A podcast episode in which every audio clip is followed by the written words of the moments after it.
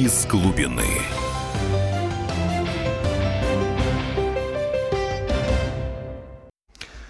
Вчера был день 9 мая, праздник, День Великой Победы.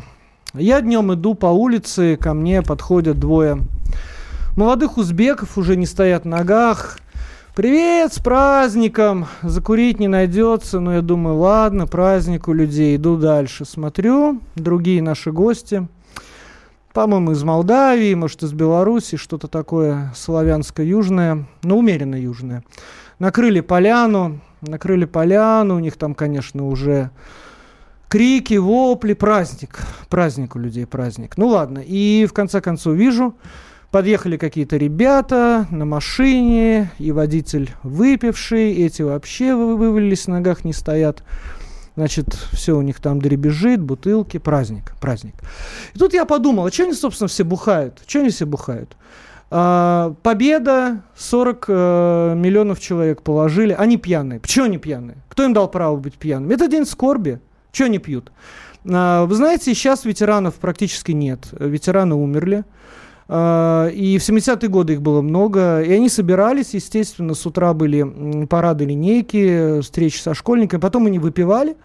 Я не помню, чтобы они кричали там и пацан слетает за водкой, но даже если бы они вели себя как-то непотребно, если бы они даже что-то себе позволяли, мне кажется, им позволялось бы все, потому что это был их праздник, их реально праздник. Эти люди, эти люди, которым 20 лет, которым 30 лет, почему они пьяные? Они обосрутся жидким калом, если увидят фашиста с пистолетиком. Какое право они имеют это делать? Ладно, я залез в интернет. Я увидел там изображение кота, рекламу. Майская акция, акция в честь Дня Победы, кастрация кота со скидкой. Всего 500 рублей, 500 рублей всего. Кот был наряжен э, в форму Красной Армии. На коте была пилотка, на коте была гимнастерка. Нормально, всего 500 рублей, те кастрируют кота. В форме э, красноармейца Красной Армии. Ну, прекрасно, прекрасно, подумал я. У людей совсем нет мозгов. Потом я пошел по интернету дальше и увидел чудесную картинку. Это ребята, наши солдаты, 45-й год, хроникальная фотосъемка, сидят в Берлине а, возле пианино, пианино стоит на улице, и они что-то играют, и подпись, подпись. А, финал Евровидения в Берлине в мае 45 -го года можем повторить. И тут меня, конечно, порвало. Какое Евровидение? С чем вы что сравниваете? Вы вообще понимаете, что это была за трагедия? Вы понимаете, как можно сравнивать наши эти несчастные какие-то делишки, наши эти ковыряния, извините, в носу, с тем, что пережили эти люди, которые играли на пианино в Берлине в мае 45 -го года. Я при... понимаю, поехали в Киев, их не пустили, их развернули у границы. Ага, а в 42 году поехали в Берлин на конкурс песни. Таможня развернула, Гитлер плохой не пустил. Да? Вы можете себе это представить? Поэтому сопоставьте, пожалуйста, то, что было, то, что сейчас есть. И вы знаете, друзья, я вообще перестал, э, перестал понимать смысл этого праздника по мере того, как э, как умирают наши ветераны. 8 миллионов человек по всей стране вышли на акцию «Бессмертный полк». 8 миллионов, хорошо. Остается чуть более 100 миллионов. Хорошо, из них, допустим, 15 миллионов работали. Что делали остальные люди? Остальные люди отдыхали, остальные люди копались на огороде. И они говорили, это выходной, это выходной, это круто, давайте выпьем, давайте выпьем. Хорошо, давайте. Давайте спашем какую-то грядку. Грядка это не самый плохой вариант в этом разрезе. И мое мнение, мое мнение такое, что э, надо, надо что-то делать с этим праздником. Это должен быть день скорби. День безграничной скорби. Это не должен быть день пьянства, это не должен быть день ухорства, это не должен быть день «можем повторить». Это должен быть день бессмертного полка, безусловно. Великая народная инициатива, которая, которая подхвачена властью, слава богу, и можно, можно ходить, можно ходить с портретами своих великих предков, можно гордиться своими великими предками. И я думаю, что до середины 60-х годов э, это был именно день скорби. Потом стало все немного забываться, потом стал выходной. А потом пошла это, это фальш, эти люди, которые, вот особенно сейчас, которые продают, э, продают флаги. Вчера он торговал какой-то жидкостью для стеклоомывателей. Сегодня он продает флаги, георгиевские ленточки. Завтра опять переключится на жидкость для стеклоомывателей. Бизнес такой. Бизнес, ребята. 40 миллионов положили. Бизнес такой. Вот так, так и живем. Я думаю, что не сегодня-завтра нам придется, конечно, вернуться к тому, чтобы пересмотреть свое отношение к 9 мая. Если мы хотим э, сохранить себе частицу уважения к нашим предкам, если мы хотим сохранить себе частицу человеческого, мы должны, мы должны сохранять в душе светлую скорбь, и мы не должны превращать это в праздник. Евгений Арсюхин из глубины пишут мне, пишут в WhatsApp всякие нехорошие вещи. Чё ж вы все, чё ж вы все пишете-то? А тема у нас сегодня, знаете, какая интересная? А тема у нас сегодня, вот у меня в студии два, два юных э, таких коммуниста, которые вот не из КПРФ, которые вот неомарксисты, которые вот совсем э, сорви башка. Да, Алена Юрченко. Ален, привет. Здравствуйте. Вот. Я кто еще? Сергей Пантиков. Вечер Сергей. добрый. Сергей, привет. А, ребят, а, я вас позвал, потому что а, май, он такой, знаете, месяц красный в календаре, да? А вы вообще, вы занимаетесь какой-то не, невыразимой, на мой взгляд, э, бессмысленной вещью. Я вот вам хочу сразу спросить у вас, к Сталину как относитесь?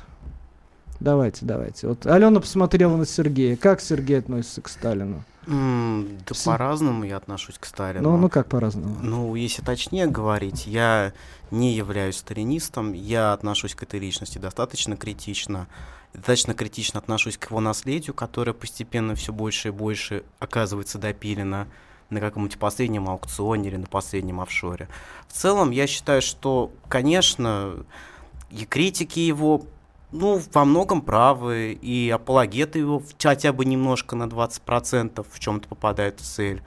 Но главное, конечно, это что? Это проблема с ним, это то, что ему, ему все никак не дают уйти в прошлое. Сталину. Ник... Да, никак То есть не... хочется Сталина зарыть? Ален, хочется Сталина а... зарыть?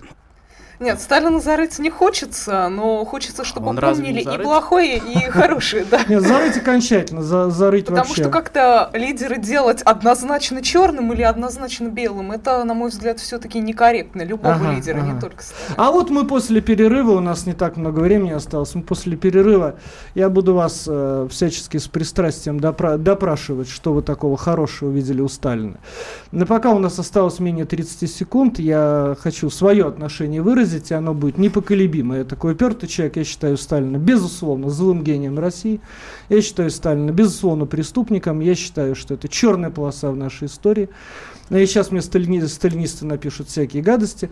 Ну, пишите, пишите, ребят, всякие гадости. А пока вот Виктор Цой э, и песня, которая называется «Война». Покажи мне людей, уверенных в завтрашнем дне.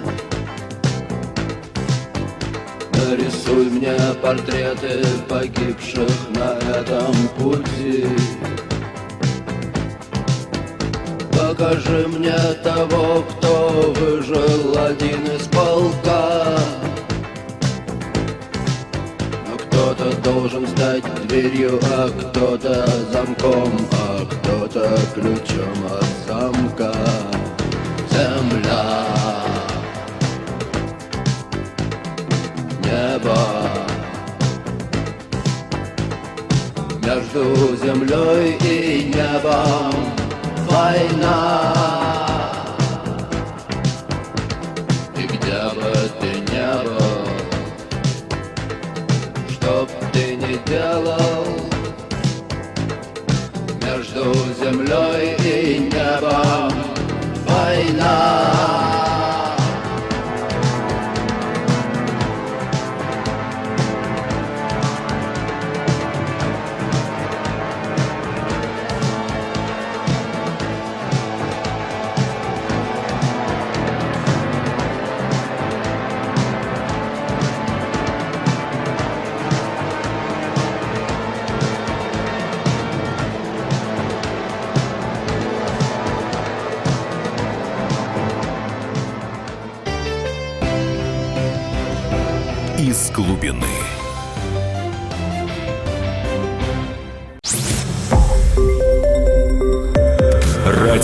«Комсомольская правда». Более сотни городов вещания и многомиллионная аудитория. Таганрог 104 и 4 FM. Эм. Ставрополь 105 и 7 FM. Эм. Тюмень 99 и 6 FM. Эм. Москва 97 и 2 FM. Слушаем всей страной. из глубины.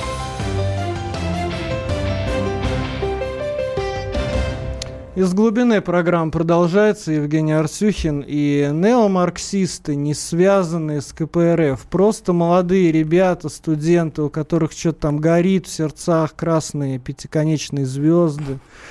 Ну, масонские, да, естественно. Пентаграмма. Алена Юрченко, Сергей Пантиков. Ну, мне пишут, естественно, WhatsApp. А WhatsApp у нас, ребятушки, 967 200 ровно 9702, да вы сами знаете. Пишут, пишут, сталинисты, тыкают мне, хамят мне. Но мы с вами по предыдущим эфирам знаем, что хамят и тыкают обычно интеллигенты интеллигенты. Мы с вами быдло, мы поэтому говорим на «вы», мы цитируем древних писателей, мы быдло. Нам нельзя, нам нельзя хамить, только интеллигенция может хамить. Ну, вот, вот пишут плюсы Сталина была дисциплина. Ну, хорошо. Итак, друзья, вы тут говорили мне, что у Сталина были плюсы. Вот вы тоже такие, да? Вот, Ален, вот какие плюсы были у Сталина, на твой взгляд? Плюсы были у Сталина. Это ликвидация эксплуататорских классов полная, но то, каким путем она была проведена, ага. меня, честно говоря, шокирует. Ага. Это ускоренная индустриализация, коллективизация. Плюс, плюс, да, да, это плюс, плюс. плюс. Создание плановой экономики, она на какой-то период была эффективна, и культурная революция, массовая массовое и ускоренное распространение знаний. То есть большинство населения стало грамотным. Ну и нельзя забывать, что именно при Сталине мы выиграли вот эту Великую Отечественную войну. А вот, э, э Сереж, интересный вопрос. А вот как ты думаешь, мы со Сталиным э, быстрее выиграли эту войну? А вот, допустим, если бы там Ленин жил бы или... Троцкий бы жил, вот, допустим, другой какой-то правитель, мы бы ее продули бы, да? Как ты считаешь? Я считаю, что, скорее всего, если был бы жив Ленин, и если, жил, если был бы жив Троцкий, о чем, кстати, писал такой а, история, как Кривнюк, на самом деле, говоря о том, как прошла бы коллективизация при Троцком, скорее всего, Второй мировой войны либо не было, либо произошло что-то другое совершенно другой форме и другое по содержанию, потому что объективно а, Вторая мировая война и Ленин и Троцкий как главы, как руководители советского государства, это определенно разные эпохи, это даже в какой-то смысле разное государство. Ага, ага. То есть без Сталина, возможно, не было бы этой войны, и 40 миллионов людей остались бы живы. Кстати, ребят, которые пишут мне в WhatsApp, вы на цифры-то не смеетесь, над, над костями своих предков смеетесь, Зуб, зубки-то не скальте. Mm-hmm. Ален, а, получается, вот что сейчас Сергей сказал, он, он коммунист, да, неокоммунист. А он сказал, что без Сталина войны бы не было, да? И согласна с этим? А вот здесь я согласна, потому что мне кажется, что Ленин со своим талантом дипломата сумел бы договориться. Так а, что получается? А, Алена только что сказала, Сталин, а, у него плюс, что он выиграл Великую войну. Спасибо, что не проиграл. А Сергей сказал, без Сталина войны бы не было. Так лучше же, когда войны-то не было бы. Получается, это никакой не плюс у Сталина, а это так, плюс-минус, да, как в математике бывает. Вот есть умные люди и мудрые люди. Ага. Умные люди, они умеют находить выход из сложных ситуаций, а мудрые умеет туда не входить. И вот война может тоже относиться к таким ситуациям, к сожалению. Вот, вот пишут мне, минусы не прочитали. Да прочитали, прочитали. Мне кажется, любой умный человек, э, ну мы все тут умные, мы просто, ну, просто некоторые из нас коммунисты, ха-ха-ха. Мы знаем эти минусы. Э, я, я еще расскажу про эти минусы. Это убийство э, русского крестьянства. Это, я считаю, это геноцид русского народа. Да, что хотите со мной делать? Это геноцид русского народа. Это убийство священнослужителей масс массовое. Это вообще преступление, которому нет оправдания. Я как э, верный прихожанин, я не понимаю этих вот сейчас игр, которые некоторые наши представители церкви ведут со Сталиным. Я этого никогда не приму. Священники погибли, сходите на Бутовский полигон, вы узнаете, сколько их было. Я недавно был под Архангельском, где были массовые расстрелы священников. Это ужасно. На, это место до сих пор нельзя смотреть без содрогания. Мы знаем все эти минусы. А, меня вот заинтересовало высказывание Алены. А, ускоренная ликвидация эксплуататорских классов. Правда, методы не понравились. Ален, мне кажется, Ленин всех загнал за можай. А ты говоришь, что еще там что-то Сталин каких-то, какие-то классы э, ликвидировал. Это кого? Ну, это кулаки, это, в частности, очень богатое это крестьянство. И городская буржуазия — это Непманы. Неп все-таки закончился в 29-м уже. Ну, НЭП, НЭП, да? НЭП. Да. А вот говорят, что НЭП э, был не то, что вот э, я когда в школе учился, вынужденные маневры Ленина. Говорят, что Ленин прозрел что Ленин прозрел. И, кстати, говорят, что Сталин прозрел к концу жизни, и он Мао Цзэду не советовал проводить коллективизацию. А, Ленин прозрел и разрешил мелкий бизнес. Сергей, твое мнение? Mm, а, тут, наверное, если уж говорить про Сталина, но Сталин все-таки не преследовал м, цель именно уничтожения именно а, относительно состоятельного еще в какой-то степени крестьянства, а скорее а, имел целью именно экспроприацию жизненных средств, условно говоря, этих самых крестьян, то есть превращение их в работников на, на, по найму государства которые, кстати, ну, надо признать честно, не были столь прикреплены к земле, как это часто говорится. Там были способы, по которым люди и родственников в большие города забирали, и сами бегали и прочее. То есть тут надо отделять, что, во-первых, все-таки не надо повторять как бы про нет таких крепостей, которые не смогли взять большевики, что любили при Сталине говорить там в кратком курсе ВКПБ. От, условно говоря, ухода в другую крайность, когда начинают говорить, что вот это третье крепостное право было и прочее, то есть прикрепили к земле, никуда не пускали, ничего нельзя было сделать и так далее. Сталин прекрасно эти вещи понимал, и поэтому, собственно, даже он разрешал там подсобные хозяйства, при нем артели сохранялись, которые потом Хрущев отменил постепенно разрешено было где-то к 1934 году, там, к 1933 на рынках торговать городских. Там всегда, так сказать, Сталин гораздо был более гибкий, чем многие его апологеты его представляют. Знаешь, Он знаешь что, достаточно Сергей... прагматичный человек. Знаешь, Касательно же ага, Ленина, да, да, да. если на то пошло, ну, Ленин не то что прозрел, Ленин просто столкнулся с тем фактом, что условно говоря, имея противников по множеству фронтов, лучше с какими-то из противников просто ну, договариваться. Собственно, и Сталин это в какой-то степени делал, как у нас Екатерина Шульман, большой политолог, говорит, гибридный режим, да, но вот приходится как-то сочетать иногда не очень сочетаемые вещи для того, чтобы в одном случае с Лениным а, сохраниться до какого-то следующего глобального потрясения. В случае со Сталином, на случай, если это потрясение к нему постучится, чтобы он был одним из больших людей на уровне больших вождей, больших империй, которым он, безусловно, завидовал и которым он стремился подражать. И они видели его старания. А, вот насчет того, что э, Ленин э, НЭП ввел, мне кажется, Ленин, э, знаете, в перестройку была такая песенка, но мешают перестройке то, что люди хотят есть. Мне кажется, Ленин просто столкнулся с тем, что народ э, э, поел кошек и собак, и он был вынужден вернуться к рыночной, э, то есть буржуазной экономике. На мой взгляд, единственно верный. А твоя, Сергей, апология Сталина, что вот, ну, с одной стороны, а с другой стороны, напоминает мне Светониевская. Некоторые части тела матери, убитые по его приказу, Нерон ругал, но некоторые их хвалил. Я попросил бы протестовать. Это не апологетика, я просто стремлюсь... Э, взвешенно. Я просто стремлюсь говорить, кем он был на самом деле, так, чтобы не впадать в традиционные штампы, каждый из которых, на мой взгляд, не ведет никуда в понимании Окей, этой Я, я понимаю. Ален, как ты думаешь, у Гитлера были положительные черты? Ну, mm. ну, мы не можем, мы русские не можем э, говорить про это спокойно. Ну, как ты думаешь, вот были у него положительные черты?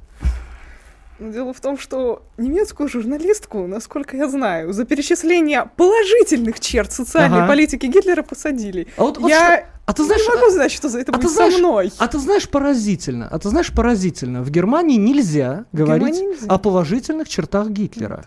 В России можно сидеть рассуждать. Вот что-то у Сталина было хорошее, что-то плохое. А, как будто Сталин не убивал людей, да? Как будто он э, своим гениальным руководством армии, тем, что он армию сначала обескровил перед войной, а потом просто необученных крестьян миллионами кидал на врага, как будто он э, эту победу не вырвал кровью людей, которые винтовку первый раз в жизни видели, да? Вот интересно, у нас можно, в Германии нельзя. Германия процветает экономически, мы не очень процветаем. Это я вопросы, это я вопрос ставлю. Вот у нас сейчас до перерыва осталось 30 э, секунд, секунд. У нас сейчас самое после перерыва пойдет самая предметная дискуссия. А, а пишут, пишут, говорят, Гитлер вроде рисовал. Ну, я не знаю, положительная черта это или нет. Сальвадор Дали тоже рисовал, лучше бы он, лучше бы он не рисовал. Не рисовал. Песенку сейчас послушаем. Я решил нашим дорогим гостям, раз они не, марксисты, сделать приятное. Егор Летов, э, и вновь продолжается бой.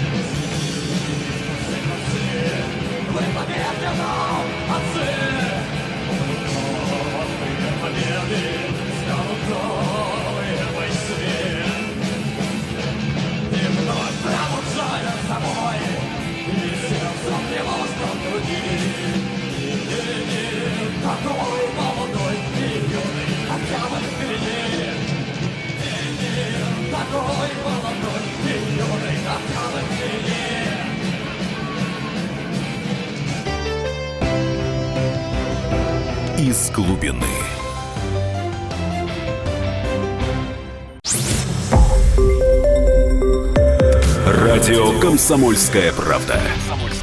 Более сотни городов вещания и многомиллионная аудитория. Хабаровск 88 и 3 FM. Эм. Челябинск 95 и 3 FM. Эм. Барнаул 106 и 8 FM. Эм. Москва 97 и 2 FM. Слушаем всей страной. Из глубины.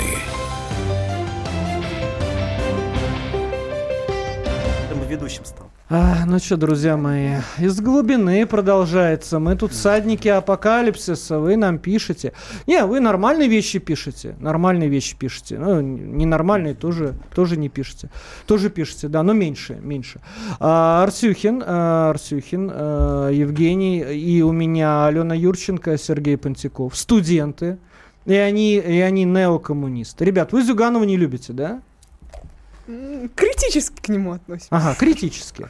А вот если, если бы вот здесь сидел Зюганов, вот что первое, первое, что приходит в голову, что бы вы сказали? Все, телепортация, он здесь появился. Что вы ему говорите?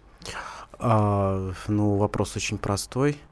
Первое, Гена, где твои деньги? Это второй вопрос. Где наши деньги? Да. Второй, где наши деньги? А третье, собственно, кто пойдет кандидатом в президенты А ты хочешь баллотироваться? Нет.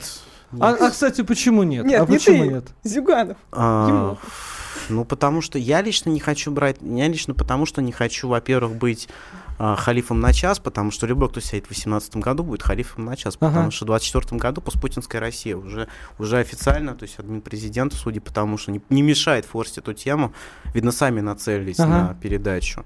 А это будет халиф на час, и потом этот халиф на час будет козлом отпущения. Слушайте, Зато минута Зачем? Слушайте, ну вы же понимаете, что постпутинская Россия это квантовая телепортация. Вам же, вам же все объяснили. Квантовая телепортация, э, автомобили без водителя. То есть э, ни Удеи, ни Эллина, ни мужчины, ни женщины. Рай. Это рай, да?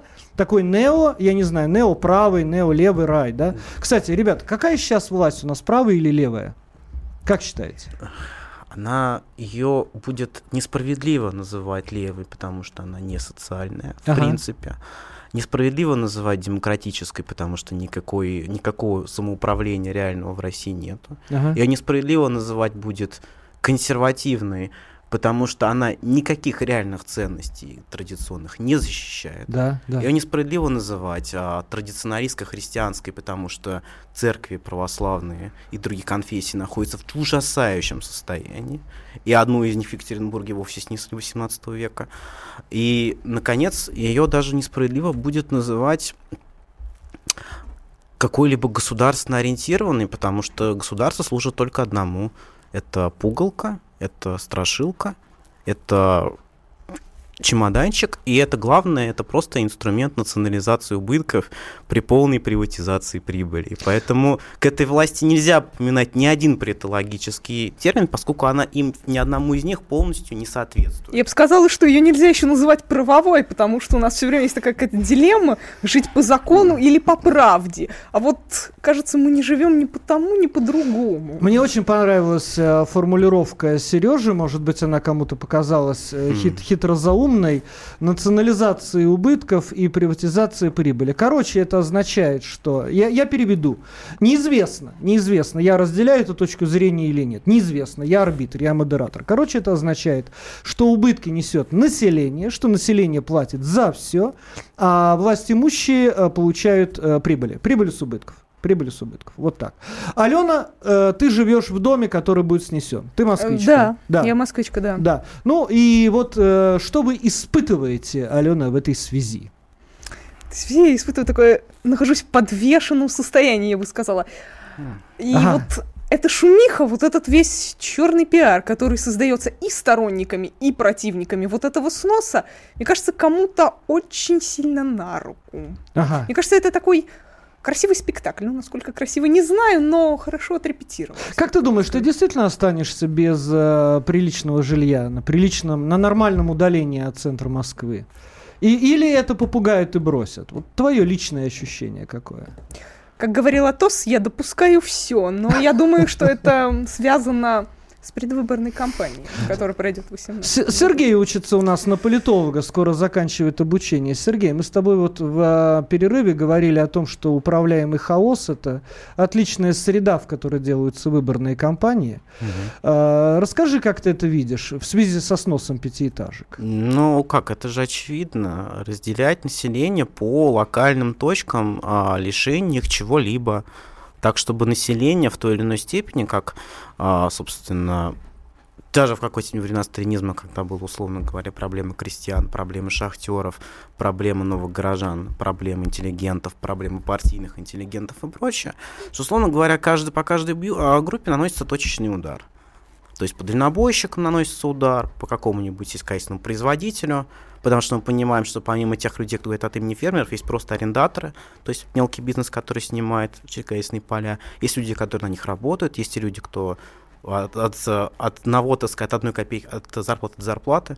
И есть люди, опять же, которые а, в той или иной степени это как-то обслуживают через авторемонт, тоже набойщиков. То есть там, а в пятиэтажке это сколько там фирм, например, на первых этажах рядом с метро сколько людей рантье, например, которые просто у последней какой-нибудь умершей бабушки там, или у алкоголиков в 90-е, в начале нулевых квартирку отжали, имеют там сотни в таких районах и сдают это все приезжим. Разного толка приезжим, там есть разные люди.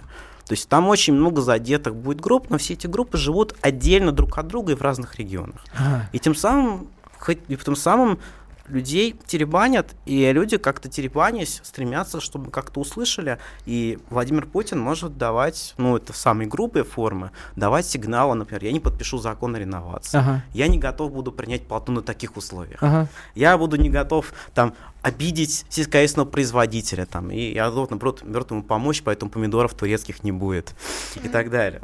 То, Это... то, то есть, Алена, надо создать э, некую проблему, потом ее триумфально решить. Ну это, да, это... дипломатия Цезаря, в принципе, разделяй власть. Но ты, вот ты конкретно, ты можешь потерять при этом имущество. Ты как АТОС допускаешь все. То есть ты... Я могу потерять жилье, ты, полететь в космос. Да, ты можешь, э, что называется, пасть жертвой, незаметной жертвой этой великой битвы. Скажи, когда ты поймешь, что тебя сносят твои действия? Ты активная девушка, ты в Фейсбуке всякие зубастые вещи пишешь. Твои действия?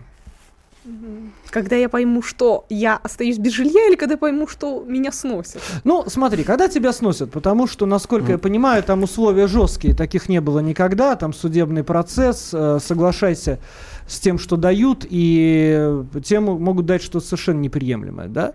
Но когда ты поймешь, что ты многое теряешь, да, вот что твои действия, ну, для начала буду действовать юридическим путем, ага. то есть судиться. Друзья мои, вот вы же коммунисты, да, вы же даже, можно сказать, большевики. Ну что это за вот действовать юридическим путем? Ну, я не знаю, пойти в мавзолей, а, преклонить колено, поцеловать мумию Ленина и сказать «Ильич!» Воскресни. И при этом вас снимают, естественно, ваши друзья на телефон. И это расходится, это становится, я не знаю, э, интернет-мемом. Вы, ну, ну что вы так тяжко вздыхаете? Кому из нас 20 лет, в конце концов? Вот. Вдруг воскреснет. Сереж, воскреснет? Нет. Нет? Ах ты, господи. Так можешь зарыть? Пожал и плечами. без моего мнения могут зарыть, и без моего мнения могут оставить. Ну, а Это то, точно, точно, точно такой же управляемый хаос, как и все остальное. А, Ален, зарыла бы Ленина? А на что это повлияет? Мне кажется, что Ленин — это дань истории, а нам нужно продолжать жить настоящим и строить какое-то адекватное будущее. Скажи, а ты ходишь в мавзолей? Была там. Была. Но как, когда? Давно, недавно? В прошлом году была. В прошлом году. А как это было? Как ты пошла в мавзолей? Проходила мимо, думаешь, дай зайду, или это было, как знаешь, к причастию ходят? Простите меня, православный, за это сравнение. Сказал, сам пожалел. Простите. Мои чувства не оскорбляются, поэтому... Да, ну, твои... Я запланировала и пошла. Ага. Ну, я запланировала. А скажи, что ты, что ты почувствовал, когда увидела? Честно говоря, ничего, я спокойно отнеслась к этому. Ну как так? Ну как так? Ну вот как к части своей истории. Я уважаю свою историю, я принимаю факт ее существования, она была такой, как есть, но я живу дальше. Я не стою на месте. Слушайте, а вот часто коммунизм сравнивают с религией. Скажите, почему у верующего человека даже при взгляде на икону, которую нарисовал художник, который не видел святого изображенного на нем, э, трепещет сердце? Ты была возле тела того самого, который это как если бы мы были у, я не знаю, у... Не, не существует тела Иисуса Христа, как известно, он вознесся, да? Вот, ну если бы вдруг, если бы вдруг, и у тебя ничего не дрогнуло, сказ... ты так говоришь, это история, это история. Почему? Почему? Ну, я, как говорится, не сотвори себе кумира. Я испытала уважение, да, это факт. Но сказать, что будет священный трепет, вера — это нечто, что мы принимаем безотлагательно абсолютно, а я думаю, что марксистам должно быть свойственно критическое мышление.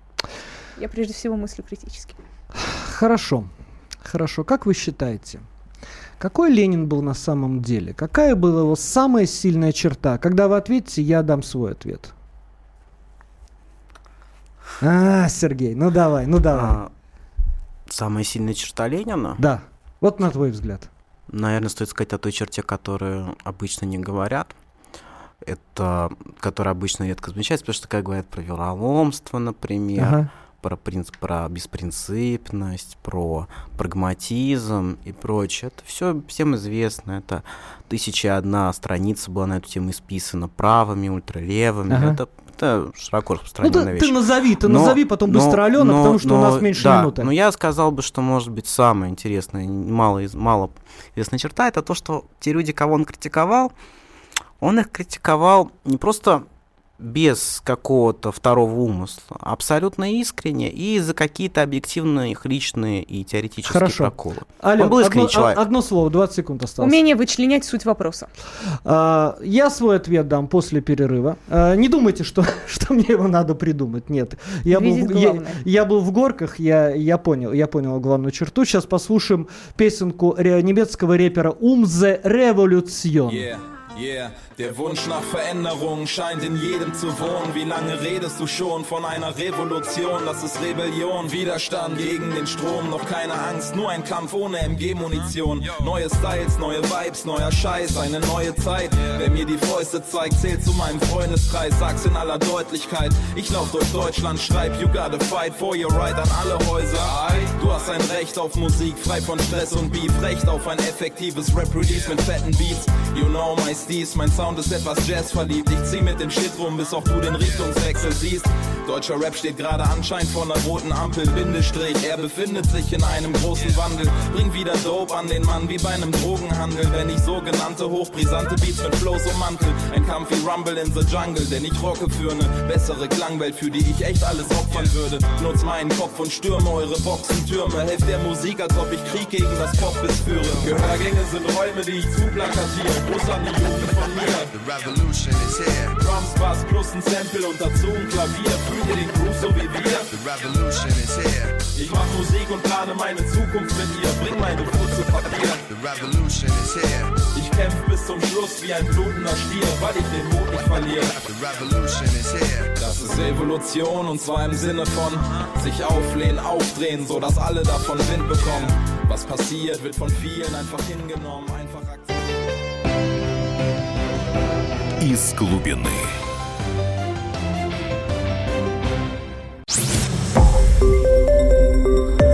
Радио «Комсомольская правда». Более сотни городов вещания и многомиллионная аудитория. Хабаровск. 88 и 3 FM. Тюмень 99 и 6 FM. Кемерово 89 и 8 FM. Москва 97 и 2 FM. Слушаем всей страной. Из глубины.